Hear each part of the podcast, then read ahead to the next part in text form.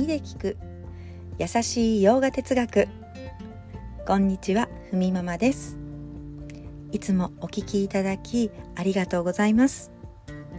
このラジオでは洋画哲学を耳で聞き日常に生かしていこうというラジオになっています。さて今日のテーマはバガバットギーターの教え。というシンプルなテーマにしてみました。はい。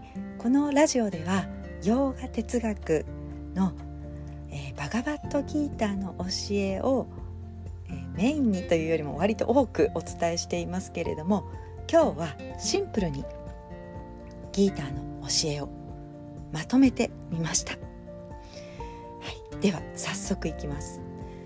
バガバットギーターの教え。2つに大きく分かれています。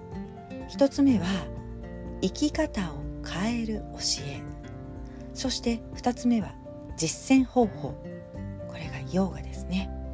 になっています。この生き方を変える教えというのは聖典ウパニシャットのエッセンスが中に入っています、えー、学ぶだけではなく生き方ですね。考え方や行動パターンを変えて苦悩から自由になる。まあ私たちが生きるというのは行動がありそして習慣があります。その行動を変えて習慣が変わっていく。ということです、えー、バガバットギータは知恵を教えてくれて日常生活の仕方とか行動の基準とかまた私たちはどう考えていくのかそういった方法論としてのヨガを教えてくれます。あそういうことが書かれてるんだなともう最近ねあの全く聞いたことのない人にとってはあそうなんだと思えるようなところはもう本当にここに集約されてるのかなと思っておりますけれどももう少しだけ詳しくいくと生きる目的を果たすというのがねテーマになります。自由を目指すということですね。苦悩からの自由。そして束縛からの自由です、まあ、ここでいう苦悩というのは私たちが、まあ、抱えている、えー、悩んでいることですよね。うん例えばまあ悲しみとかまあ、激しい好き嫌いという感情とか執着とか何かこうそこから生じてくる苦悩ということです。でそこからの自由ですね。そして束縛からの自由。これは輪廻を終えるということなんですが、まあ、輪廻というのはこう何かを追い求める生き方なんですよね。あ何が足りないあれが足りないこれ足りない。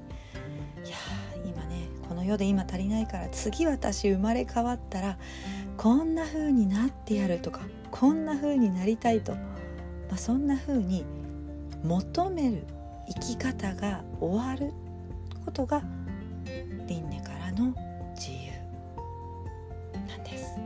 そしてその方法なんですけれども本来の自分を知ること。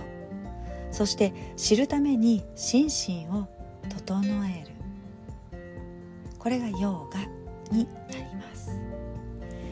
この「整える」というのはカルマヨーガやラージャヨガそしてニャーナヨーガで整えていこうというんですけれども、まあ、カルマヨーガというのは行いや習慣を変えて心を整える。ラージャヨーガというのは瞑想で整心の落ち着きを得る。ニャーナヨーガというのは、まあ、知恵のヨガとも言われますが本来の自分、まあ、これをアートマンとも言いますね。普遍の存在ブラフマン。ここを理解していく。理解することで世界と自分の本質は一つである。という理解につながっていくんですね。まあ、そんな風にありのままの世界と自分を見るために、まあ、インドの哲学は信じるということではなくて理解して実感すること。するとそこにはやはり実践が大事だよと言います。実践することで納得して理解につながる。考えを変えそして習慣を変え生き方が変わっていく。バガバットギーターはインド13億人の人々に読まれている最も有名な経典の一つ。全18章あって700の詩、まあ、スローカと言われますがそういったもので構成されています。なので短いねこう詩があってそこにエッセンスがということなんですね。はい今日はこんなところで。今日一日も皆様にとって素敵な一日になりますように。耳で聞く優しい洋画哲学。ふみママラジオご清聴ありがとうございました。バイバーイ。